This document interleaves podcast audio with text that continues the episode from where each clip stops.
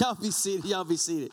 Hey, just by sign of hands, just so I know, how many of you uh, heard one of the messages this weekend so far? Go and put your hand up.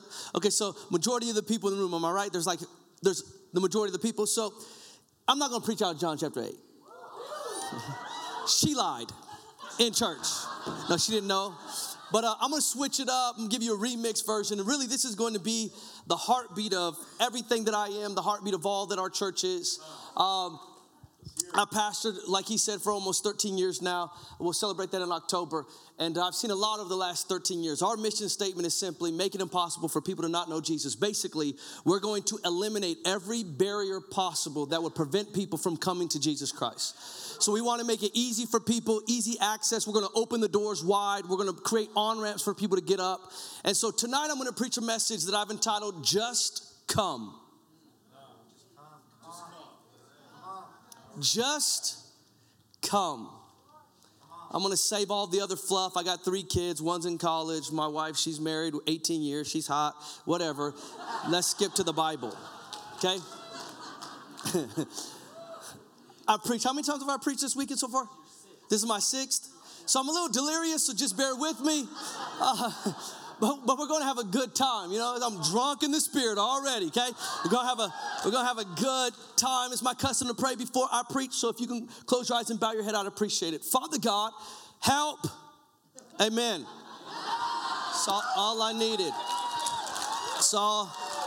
That's all you need sometimes. That's all I needed. Just come. Okay, the Bible says in Matthew chapter 11, verse 25 to 30 this is a central theme of Scripture, and it's something that sometimes we kind of miss. We don't really understand. Like there is an echo from heaven that God is continually to articulate, and it's this. It says this in Matthew chapter 11, verse 25 to 30. It says this At that time, Jesus prayed this prayer O Father, Lord of heaven and earth, thank you for hiding these things from those who think themselves wise and clever, and for revealing them to the childlike. Yes, Father, it pleased you to do it this way. My Father has entrusted everything to me. This is good to note that everything that God has has been entrusted to his Son Jesus. And no one knows the Son except the Father, and no one truly knows the Father except the Son, and those to whom the Son chooses to reveal him.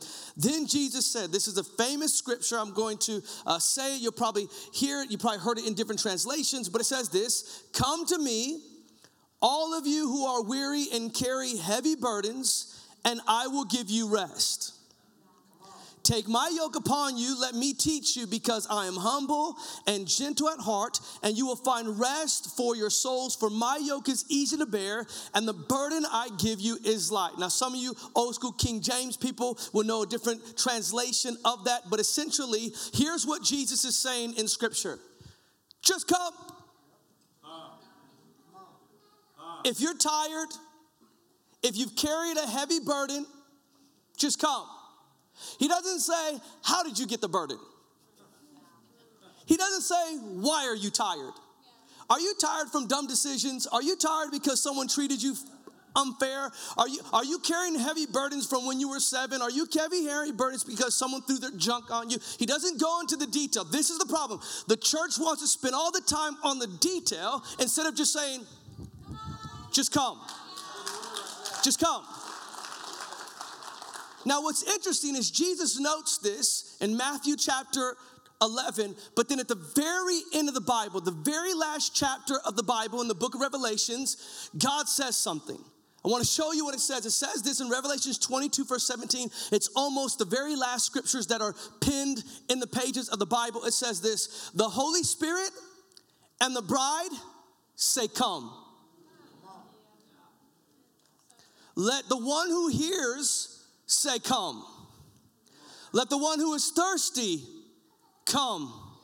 Let the one who wants to drink the water of life drink it. It's a free gift. Now, what this translation also says, the one that here echoes outcome. Like basically, those of us that have received the invitation from God to just come, we're supposed to be echoers of that same invitation and let this thing ring out until Jesus returns. Just come, just come, just come, just come. It's this central theme. I want you to understand that's why Jesus sent his son. He didn't send his son into the world to heal people.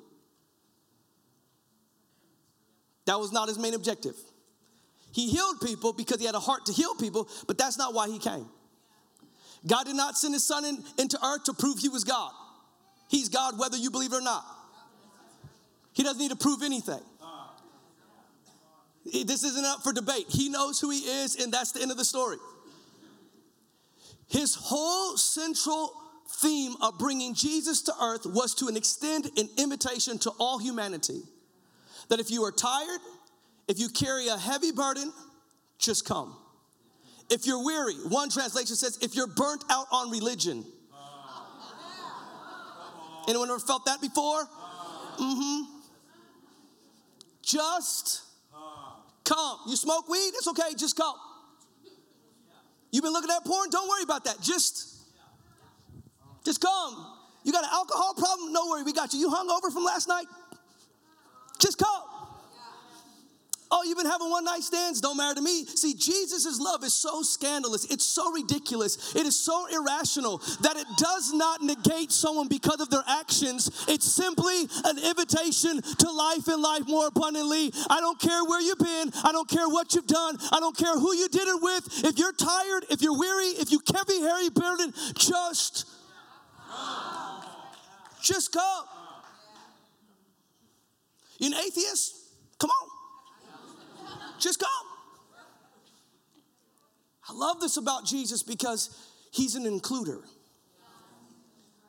There is nothing about our God that's an excluder. He doesn't exclude you based on your past. He doesn't exclude you based on your present. He doesn't exclude you based on your beliefs. He doesn't exclude you based on uh, your sexual orientation. He doesn't exclude you based on decisions that you made. It's a simple invitation. See, we have a problem with this because we think that there's some prerequisite that you must qualify before you can come to Jesus. Like, we expect people to get right before they get God, which is the stupidest thing I've ever heard. Like there's some of you in this room, you've been saying, you know, I would give, I'll give my life to Jesus when I finally, uh, you know, when I get my act together. Can I just tell you how stupid that sounds? That's like you're gushing with blood. You cut your arm, it is bleeding, gushing with blood. You're about to die. You're like, nope. I'll go to the hospital when the bleeding stops. I'll go to the doctor when my arm's healed again. No, no, no, no, no. God is not looking for you to be perfect. He's perfect. He's looking for you to just come. Are you seeing the central theme? He just wants you to come. He's not intimidated. He is not worried. He is not anxious about the decisions that you've done and the decisions that you're planning on doing. He simply says, Come on, I'll take you. I'll take you. Are you thirsty? Just come. See, when I picture this, this tired and here, here's what I've learned. His love, it's so, it's so irrational. It really doesn't make sense. But see, this cross, when Jesus put his son on the cross, the cross was supposed to be a symbol of an invitation. And some of us have made that cross symbolically as a keep out until you get right. Some of us have made that cross be symbolic of, well, you're doing wrong. It's almost like uh, we become uh, bodyguards at the door of churches, m- making sure the good people get in and all the bad people stay out. Instead of realizing that, wait a minute, all the people that are in there are the bad people. We, we need to let everyone in there because they're all messed up inside the building. Everyone in there got some issues. Everyone in there got some junk. You know what? We might as well just let everyone up in here, don't matter what it smell like and sound like, because all these people are lying about their issues anyway. You know I'm telling the truth. Pastor comes up to you, how you guys doing? Blessed and highly favored. Knowing you was cussing out your spouse in the parking lot before you walked in the door. I'm telling the truth. And then you're squeezing them, say something. Ooh, wait till we get home. You better not say nothing to pastor right now. You better not. You better not.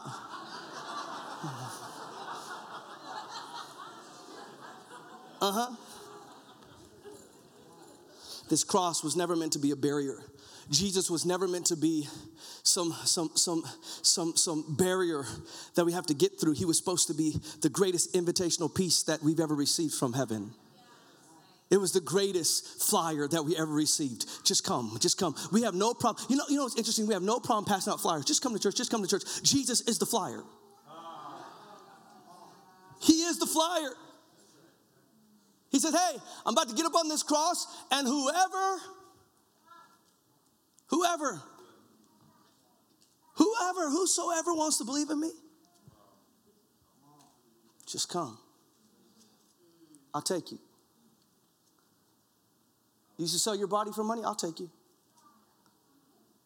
You still got a porn problem? I'll take you. You popping pills secretly? I'll take you. You gotta have some scotch every night to unwind because you're so stressed out with life, and I'll take you. So depressed, insecure. Come on, you've been blaming people for all the decisions that happen in your life. You are so critical and so judgmental. It's, guess what? Okay, I'll, I'll take you. Oh, you've been a poor parent, haven't seen your kids, neglected them. It's okay. Oh, you, you've been to jail? You got some DUIs? Got some felonies? It's okay. I'll take you. His love does something very important. I'm going to do I'm going to talk about these three things that his love really does. And this is what this this invitation uh, of this cross statement that God sends through his son Jesus. There's three things that he does through this cross experience. And the first one is this is his love invites our sin. Now, essentially when I read this verse, I already know 75% of the room checked out. Because when it says, Come to me, all ye who are weary and heavy burden, and I will give you rest. Essentially, many of you take that verse as a verse for unsaved people. That this verse implies that if you don't know Jesus, then you can come. But if you know Jesus, you better know how to act right. And there's many of you who have been living less than your best because you struggle with sin areas in your life and you love Jesus and you want all his best for you, but there are some issues in your life that are still unresolved. And so you would assume that that verse is only available for those that don't know Jesus. And because I know Jesus, I can't come to the cross anymore. But that's not what Jesus says. He says, Are there any of you? I've learned this that there are many Christians who are not living their full potential because they got this piano on their back and it's so heavy and they found ways to manage it. You know, I'm just living, you know, God is good and I'm, you know, I'm just grateful to be in the house of the Lord. But but you got something on your shoulders that you were never meant to carry, that God wanted to lift off of you, but you keep coming week after week after week and you think because I'm in relationship with Jesus, he he accepted all my old sin, but this new sin, he don't want to deal with that. Like, what amazes me is how many Christians believe that God, the day you gave your life to Jesus, He forgave you of all the dumb stuff you did. Like, all the dumb stuff you did. And then now you've been coming to church for five years, three years, and then one day you got angry and cussed someone out. You're like, oh, God doesn't love me no more. You mean to tell me that everything you did when you was 15 and during Woodstock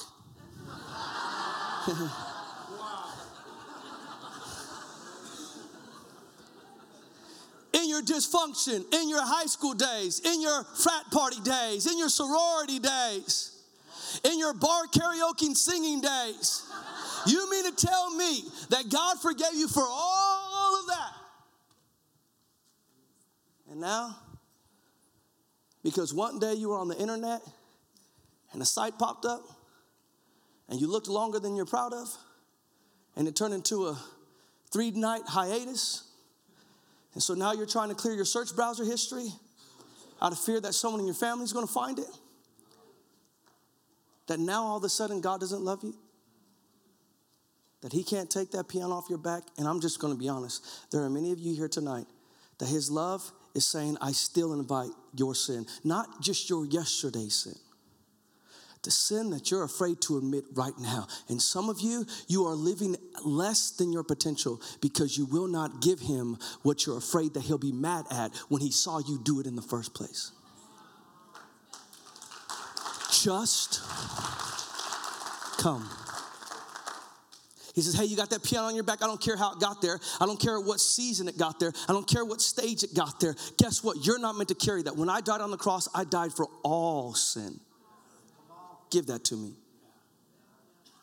This will free some of you up because there's some of you who've been living at less than your potential. You, are not serving it. That's why some of you won't serve. That's why some of you won't get involved. That's why some of you won't talk about your faith. It's why some of you won't, won't talk about what God's done for you because you feel guilty about what you did. Not realizing that that same Jesus that accepted you the day you surrendered all that you were to God is the same Jesus that will keep taking all that stuff from you every day. Come on, just give me a, You know what it's called? Sanctification. You know what that means? That's a big Christian word for God is going to continue to work out all of your shortcomings. And guess what's going to happen? That's going to happen until we get to heaven.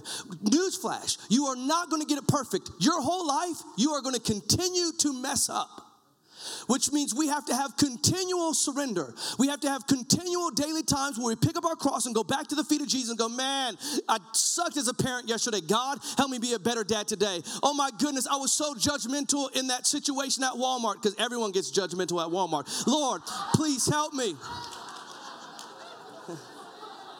Everyone's saved until they go to Walmart, and then it's like,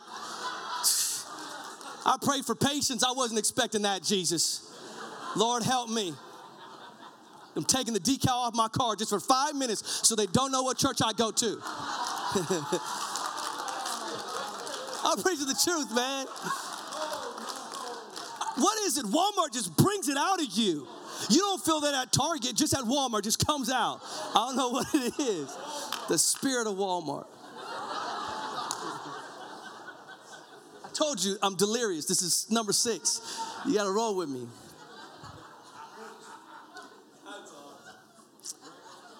But here's what you need to know. Here's what you need to know. Here's what you need to know. That he is going to finish the good work he started in you, which means he understands you're on process. And he's got all the time. One scripture says he's got all the time in the world to lavish his love on you, which means he's going to continue to remind you that's not who you are. That's your old nature. Come on, get back up. Come on, get back up. That thing's dead. Come on, you're better than that mighty man of God. You're better than that woman. Because see, sometimes we get in these things, right, where we're, we're like doing good for God. We're like, okay, I'm going to stay single. I feel like I, God needs to work some things out of my life. And then all of a sudden, some guy shows up, and you're like, this must be a sign. I've been praying to God for a Boaz. Here he is. And just because he carries a Bible, now all of a sudden you think he's spiritual, but he's just trying to get a date. So he gets you, you go out with him, and before you know it, six months down the road, you're making compromises with your body that you said you weren't going to do. And then you come back into church, and it's almost like you don't even want to come back because you feel bad for the decision that you made, and guess what God would say? I knew you was gonna do that. Just come. Just come. Just stay at the foot of the cross. We'll work this thing out. Just come. His love doesn't just invite our sin, but his love invites our shame. Now, shame is different than sin because sin is the acts that we participate. It's when we choose less than God's best, and all sin does, it takes us further than what we wanted to go, costs us more than we wanted to pay, and keeps us longer than we wanted to stay. That's what sin does. It sucks you in, it's less than God's standard, and it ends up hurting you and those involved. And so what happens is we get trapped in sin. God says, I want, I want to help you. I want to get you out of that. But then there's this thing called shame. Shame is the byproduct, it's the residue of our sin. Some of you, you haven't been participating in sin, but you still feel guilty for what you did at 15. Some of you, you know God has redeemed you. You know God has bought you at a high price. You know that God has forgiven you. You just can't forgive yourself. You still hate yourself for you leaving that marriage, and you still hate the fact that you were the parent that you were when the kids were being raised, and you hate the fact that you know you wasted all this time to, to whatever your habits and hangups were, and you wish you would have done things differently. Some of you still feel guilty for, for the abortion that you had. You feel guilty for the things that you did. And if you're not careful, the enemy will keep reminding you of those things, and those things will be a piano on your back, and you will not you will not be able to walk in the full purposes of God because you got this 900 pound thing on your shoulders called shame. How do I know? Because I got saved and I knew God forgave me of everything. But there were times where, as a pastor, I would be just, man, I struggled with lust of pornography my whole life. And I remember there were seasons in my life where I would just get ready to get up to the stage and I'd be like, God, I can't do this. And the enemy would tell you, You think God really wants to use you? You, you did all that stuff with all those girls. You was looking at that stuff. There's no way God would use someone like you. And shame would prevent me from communicating messages that would bring healings to people's lives. Shame will paralyze you. Shame will have you stuck in a rut. Shame will have your marriage on standstill because of something you said and something you did, and you never graduate to the next level because shame keeps you low. Shame is a weight that you're not supposed to carry. when Jesus got up on the cross, he took all sin, all shame on the cross. There's some of you, you're teenagers, and you've done things your parents don't know about. And it's hard for you. Shame will keep your hands down during worship. There was a season where you could sing unto God, Oh, I'm so excited to be at church. Shame will have you walk in like, I'm just glad to be here. But I'm unexpressive and uninvolved. And it's not because I'm not thankful that I got saved. It's not that I'm thankful that He forgave me my sin. The problem is, is I don't see what God sees. I see my ugly. I see me as a failure. I see me as someone who's messed up. And so, some of you, if you're really honest, you love Jesus, you know He forgave you, but you carry shame. You know, my father, um, when I was growing up, my father was never involved in my life. And I would probably see my dad once every three, four years. He'd show up at a birthday party uh, once every four years or so. And uh, when I was older, I was about 26 years old, and I had already surrendered my life to Jesus by this time. And I just had a conversation with my dad. I just said, Hey, Dad, I forgive you for everything you've ever done. And I get it. I fully understand. You're a man. You, you had sin in your life. And so, you know, you struggle with some stuff. But I just got one question How come you never came to my birthday parties? How come you never came to the games to see me play? How come? And he said, Son, to be honest with you, you know, I would I had every intention to come, but when I wanted to come, I had this idea of the gift that I want to get you. And so your birthday would come around, and I had this idea of the gift that I want to get you, and something would happen. I wasn't able to get you the gift, or my car would break down. I wasn't able to go to your birthday. So then I told myself the next year, I'm going to make up for the last year. So the next year, I'm going to I'm going to do better. I'm going to get a better gift, and I'm going to show up on time. And then the next year would come around, and then I'd feel bad because I wasn't able to get you the better thing. And I wasn't able to get you the thing I wanted to get you, so I didn't come at all. And before you know it, six years would pass by. I was like, Dad, you mean to tell me the reason why you didn't come is because of shame? So I had a dad that was uninvolved in my life, not because he didn't love me, but because he felt bad of what he was unable to produce. Can I just propose to you that some of you, that's your relationship with God? You don't give him all of you. It's not because you're not thankful for him, it's because you don't feel qualified to be around him.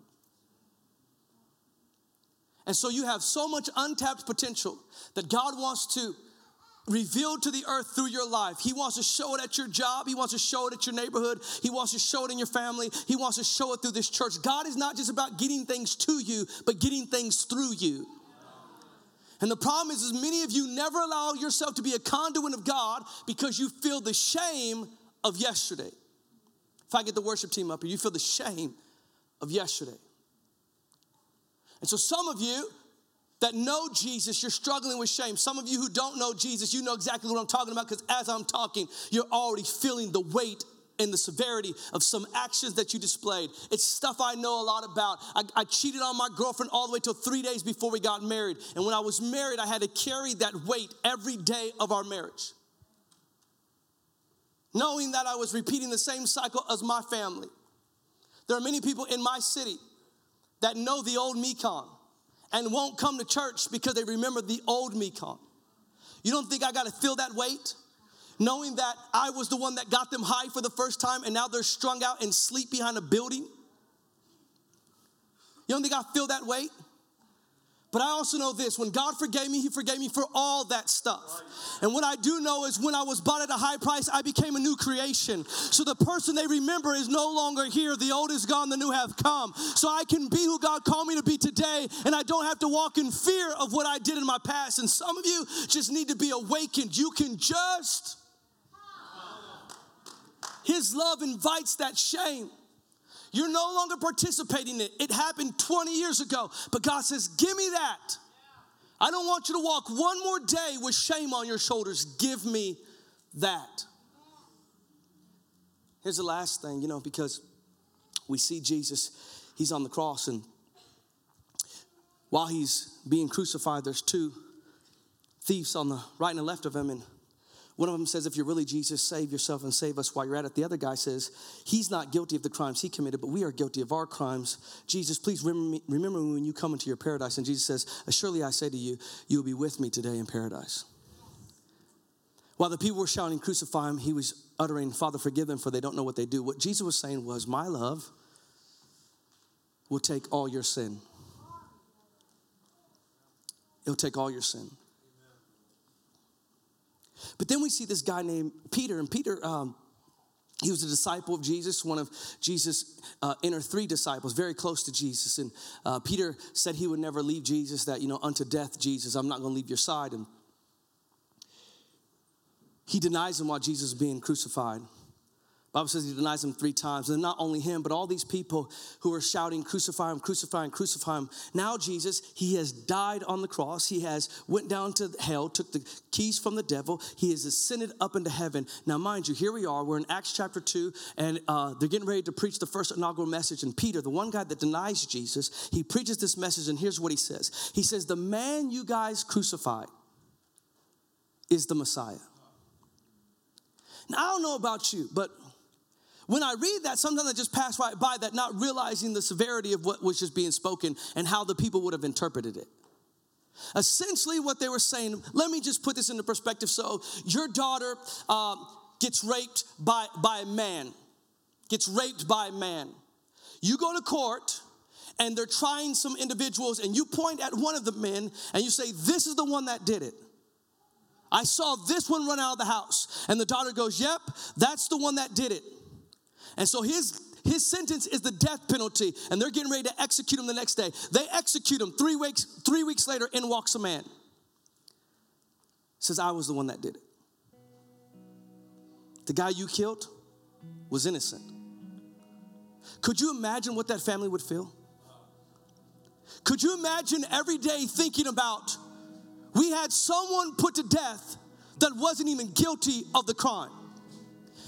Now imagine you've been waiting for over 400 years and thousands of years for prophetic voices declaring that a son of God was going to come to be the redeemer of the universe. And he shows up, and you realize we're the ones that had him crucified.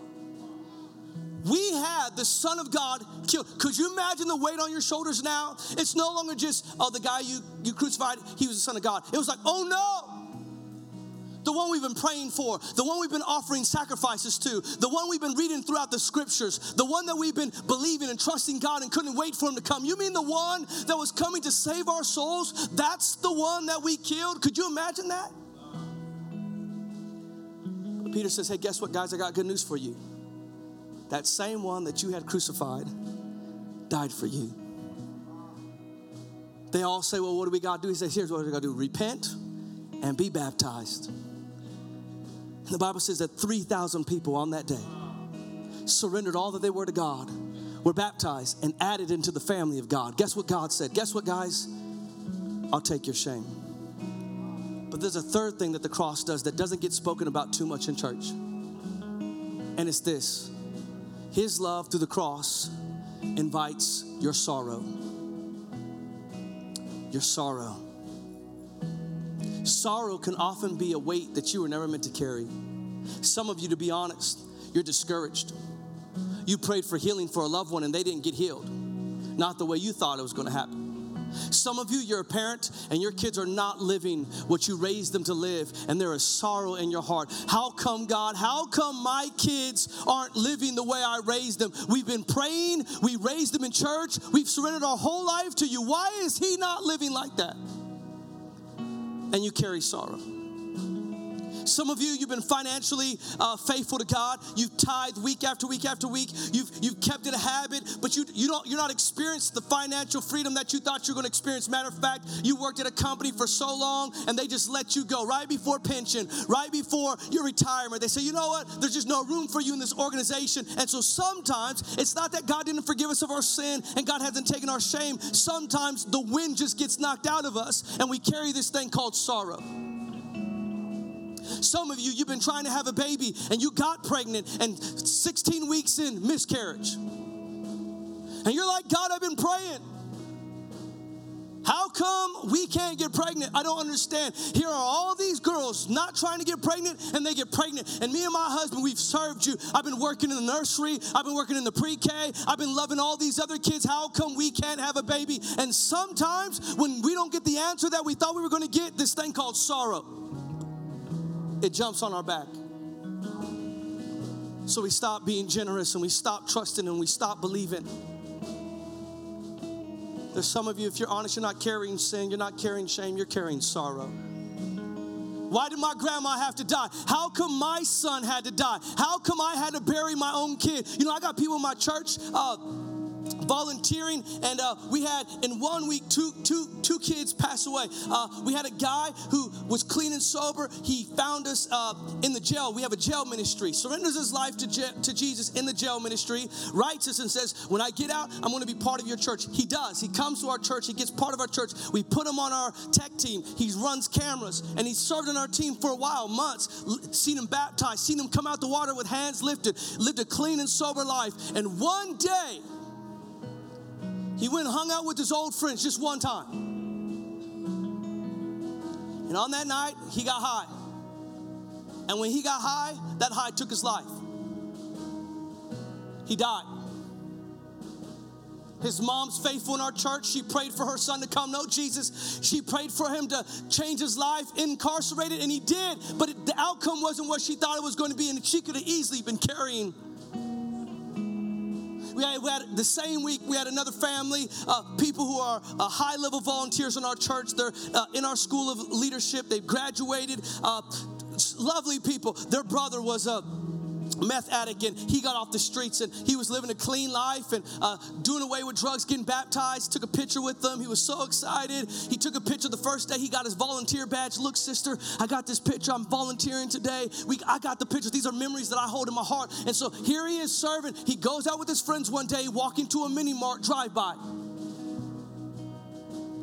they were retaliating on the people that he was with. They didn't hit the people he was with. It hit him in the shoulder went straight through his heart died right there on the spot.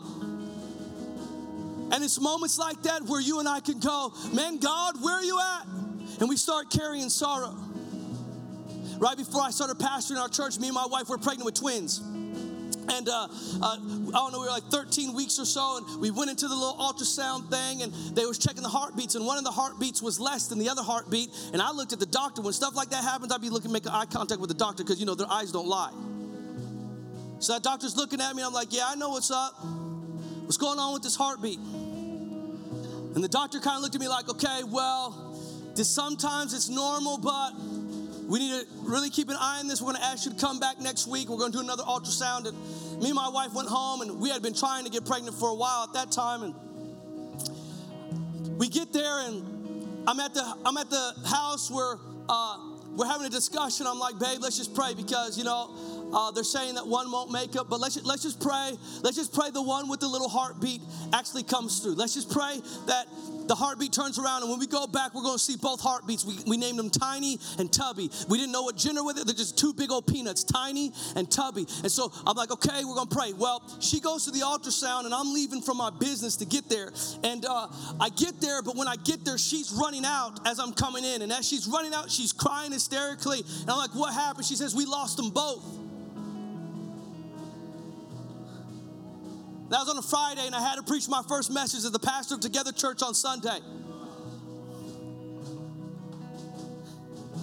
Man, I could have got bitter. I could have been like, God, I don't understand. I've given everything I am to follow you. I'm taking a church in the middle of the hood with 50 people, and I'm the youngest person in the building. God, I've sacrificed, I've fasted, I've prayed, I've given. Everything that I have has been completely yours. How come I had to lose twins?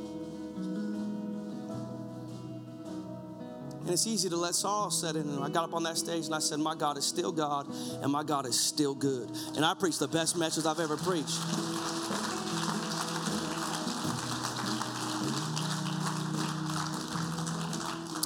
My aunt started coming to church. My mom and her hadn't talked for about 15 years. She came down with cancer. That was the thing that kind of re- reunited them. She started coming to church. I started praying for her. I see my, my, my aunt get filled with the Holy Ghost. I see my aunt get slayed out in the Spirit. I see my aunt surrender her life to Jesus, and I see my aunt die from cancer. I saw the cancer not leave her body. And in moments like that, when God doesn't answer the way you thought He was going to answer, sorrow could creep in. Some of you, you know, that divorce, that marriage that didn't work, and you never thought that one day those papers were going to slide across that table. And so your family was just disintegrated into pieces because of somebody's decisions. And some of you, you know what you're just carrying? Like, God, I don't understand. Some of you, you're coming to church and it feels like your marriage is getting worse. It was going good till we came to church. What that is, is God's trying to sift out all the junk to get down to the good stuff so you can have a marriage you never even knew you possibly could have. But in that season, sorrow. Someone took him too soon. Someone that we love leaves. We get backstabbed by people we love in the church and they, they say hateful things and do hurtful things. And in that moment, if you're not careful, you can sorrow. When I was 13 years old, my mom came home one day and she said, Hey, son, I'm to get married this summer and I'm to move to Las Vegas. And if you want to come, you can come. If you want to come, you can come. So at the age of 13, I said, No, I ain't going with you. So my 16 year old sister, who was a high school dropout, is the one that I lived with. And she introduced me to marijuana in the very first week that I lived with her. So I started smoking weed as much as I could. And I came home one day after school and she said, she called my mom, she said, Mom, I can't, I can't, I can't take care of me, Connie, smoking weed. You know what I'm saying? You're the one that got me high. What you can't take care of me smoking weed, so they bounced me to my uncle. My uncle would whip me at the age of 15 because my cousin was getting in fights. I wasn't getting in fights, my cousin was, but because he couldn't prove I didn't have something to do with it, I'd get whippings too. Got bounced around from house to house to live with my other sister who would try to commit suicide at least once every three years. I'd find her bloody in the bathtub. She would end up becoming an addict and selling her body and doing a lot of drugs. Their dad was incarcerated for a double murder. So you can only imagine the dysfunction that I was raised in. So I tried to fill the hole in my heart with as much money as I could and as many women as I could.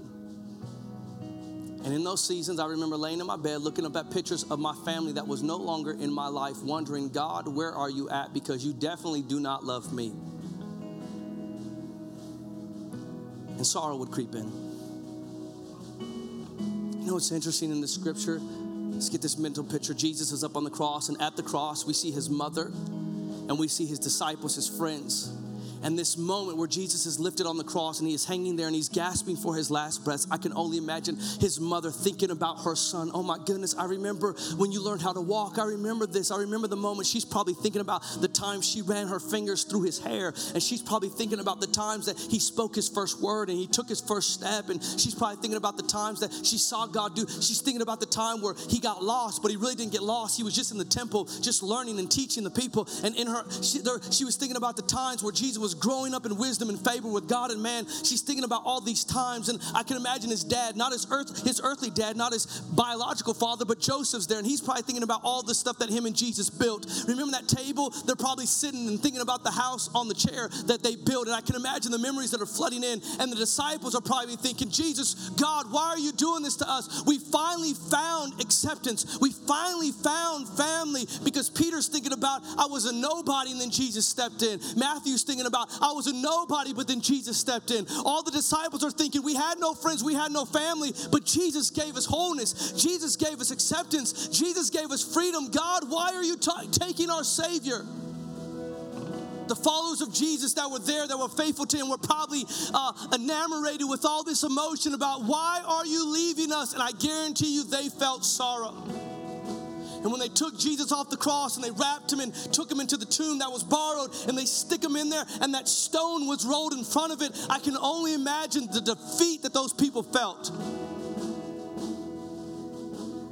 God, why did you take the best thing away from me? And they probably all felt sorrow. But the Bible tells us that early Sunday morning, when the stone was rolled away. That our Savior was not there. You know what that means? That means God is working behind the stone. You can't see what God is doing in the backdrop of your life. And I know the marriage didn't work the way you thought it was going to work. And I know your kids aren't living the way you dreamt they were living. And I know that everything hasn't gone the way you thought it was going to go. But God is working behind the stone. And early Sunday morning, He comes out a risen Savior, a faithful God, one that holds true to His word. So no matter what you're going through, mourning will last for a day, but joy. Come on, somebody. God's going to work it out. God's going to fix it. I don't care what your marriage looks like. God's going to fix it. I don't care what your family looks like. God's going to fix it. Yeah, they might be on drugs, but God's going to fix it. He's working something behind the stone. He's working something behind the stone. That sister of mine that spent 14 years addicted and wanted nothing to do with what I was preaching and would say hateful things about me on Facebook. You talking about a Facebook blogger against you? Let it be your sister. I hate him he helps all these people, but he can't even help his sister. Really, what she was saying is, he won't give me no money. Of course, I'm not going to give you no money because you're going to go buy drugs and gamble. I'll buy food for your kids, but I'm not going to give you no cash. But she didn't like that. So I hate my brother. Oh, he's supposed to be this Christian. He's supposed to love me. Blah, blah, blah. I'd go to my mom's house, and my sister would turn her back to me and put her back to me on the couch. Wouldn't even look at me. She was sunken, maybe 85 pounds. She was living on the street. My mom was raising her two kids. She wouldn't even make eye contact with me. And guess what? I had to just, God, this is in control. It's in your hands. And then one day, 14 years later, I watched my sister walk into our church. I preached the message. I saw her lift her hand and surrender her life to Jesus. Three months later, I got to baptize that same sister in my church. And here we are five years later. She graduated from our two year school of ministry. She does work in the jails as one of our outreach coordinators. I'm here to tell you that our God works stuff out behind the stone. He's a good God. It might not look like anything's happening, but behind the stone, our God is at work. So here's what he says. Here's what he says. You got sin, just come. You got shame, just come. You got sorrow, Here's what I want you to know no matter how long you've known Jesus, or if this is the first time that you ever saw a vision of a true God, here's what I want you to know there is room for you at the cross. There is room for you at the cross. This might be the first time you ever heard that Jesus loves you, not the better version of you, the you you are today. Good news, there's room for you at the cross. And for some of you who've been serving Jesus a long time, that have been battling one of those three things, here's what he says. You tired? You thirsty? You wore out? You sick of that sorrow weighing on your shoulders? You tired of having to go get another drink to make you feel good, to make you feel bad, to make you feel good, to make you feel. You tired of jumping from relationship to relationship thinking that that's going to fix the hole in your heart that God put there that He can only fix? Come on, just come. He's got living water, water that will never run dry. It's a refreshing well that when you drink from Him, you never have to drink again. Just come. Every eye closed, every head bowed across this auditorium. First, I want to ask this simple question. There's some of you that don't know Jesus as Lord and Savior. You're not in a relationship with Him, you don't know Him as Lord and Savior, but He knows you. And He's not worried about your past. He's not worried about what you did. He's not worried about where you've been. He loves you genuinely. And He would say, You know what? When I got up on that cross, I saw you. I saw every dumb decision you made. I saw everything that you're not proud of. I saw everything you wish you could take back, and I still choose you. He would say, Can you take this invitation? Can I put a yoke on you? What that means is it's a device that I want to put on your shoulders, which will ensure that I'm never going to walk away from you, that I'm going to be there with you. In the good times and the bad times, I'm going to be a faithful friend, one that sticks closer than a brother. I'm going to be there with you. And if you're here today and you would say, Pastor, will you pray for me because I need to start this relationship with Jesus. I need to I need to accept this invitation to the cross to do life just a little bit different. I realize my way's not working and I need him. If that's you with every eye closed and every head bowed, and you're saying, That's absolutely me. Will you just lift your hand high in the air very quickly? I just want to see your hand. I just want to know who I'm praying for. Anybody? Yep, there's some hands over here. Yeah, anybody else is saying, yep, that's definitely me. Yep, there's some in the back. Anybody else? You're saying, this, this is, I want to start a relationship with Jesus. I absolutely want to start a relationship with Jesus. Yep, there's a couple hands over here. Yep, some in the back. Anybody else? You're just saying, yep, this is definitely, this is my moment. I need to start a relationship with Him. Go ahead and put your hands down. Let me pray for you. Father God, I pray for every single person that lifted their hand as a sign of surrender to you. God, I pray you do a work in their life that only you can do, that today starts a new beginning and a fresh start starts right now. Church, would you repeat this prayer after me, especially those that lifted their hands? Say, they say, Dear Jesus, come into my heart, forgive me of my sin, help me to live for you, help me to love you all the days of my life. Today I'm new. Today I'm changed. Today I'm forgiven. Today I'm free. In Jesus' mighty name, amen. If you can keep your eyes closed and your head bowed, I want to pray for a couple other things. If you're here and you would say, Pastor, I know Jesus, I love Jesus, but if I'm honest, I'm carrying some things on my shoulders that I'm not meant to carry. For some of you, you're battling some secret sin, and it's time for you to let that go and give that to God. He's not ashamed of you. He's not appalled by you. It's the reason why he came. For some of you, it's not a secret sin. It's shame from things that you did, and that weight has been on your shoulders, limiting your progress. You, you had a hard time forgiving yourself, and every time you try to forgive yourself, the enemy reminds you, and then you can't forgive yourself again. And for others of you, you've got sorrow. You got sorrow. You don't understand why the questions aren't answered and your heart is hurting. But tonight, if you want to, we can give that all to Jesus. We can give him all of our sin. We can give him all of our shame. And we can give him all of our sorrow. For some of you, it will be all three. For some of you, it will be one of them. But if you're here tonight and you're just really honest, you love Jesus, you've surrendered your life to him, but you know you're carrying something you're not supposed to carry. If that's you, will you lift both hands high in the air? Both hands high in the air. Tons of people. You thought you were the only one. It's probably like 85, 90% of this room. I just want you to know you weren't meant to carry that. You weren't meant to carry those words that they spoke over you. You weren't meant to carry that shame that they try to throw on you. You weren't meant to carry. Father God, Holy Spirit, do a work in their life that only you can do. God, I pray right now that any of that weight, God, we give it to you. You told us to come, so we're coming. And we're going to lay it down at your feet. We're going to lay down all of our shortcomings, what we call sin. We're going to lay it at your feet.